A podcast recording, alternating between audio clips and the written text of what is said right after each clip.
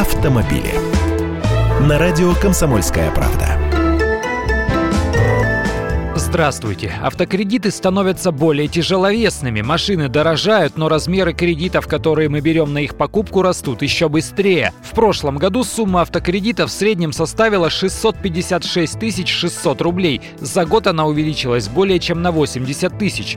Такой рост произошел не только из-за подорожания машин, но и из-за стараний банкиров. Они стали более внимательно просеивать заявки на кредиты, заворачивая кандидатуры неблагонадежных заемщиков с низким низкими или нестабильными доходами, а также с плохой кредитной историей. Но при этом банки охотно кредитуют граждан, чья кредитная история не вызывает у них вопросов и чьи доходы находятся на стабильно более высоком уровне. Об этом говорят в Национальном бюро кредитных историй. Размер среднего автокредита, естественно, зависит и от региона. Например, в Москве на покупку машины в долг берут более 950 тысяч, а в Удмуртии лишь полмиллиона. Да и сами машины по-разному стоят.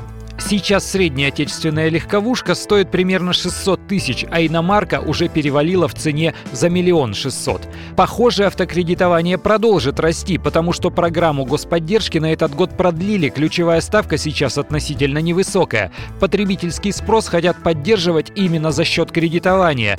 Тут нам с вами главное помнить, что кредиты, как бы легко их не давали, придется возвращать. Я Андрей Гречаник, автоэксперт «Комсомольской правды». С удовольствием общаюсь с вами в программе «Дави на газ» ежедневно по будням в 8 утра по московскому времени. Автомобили.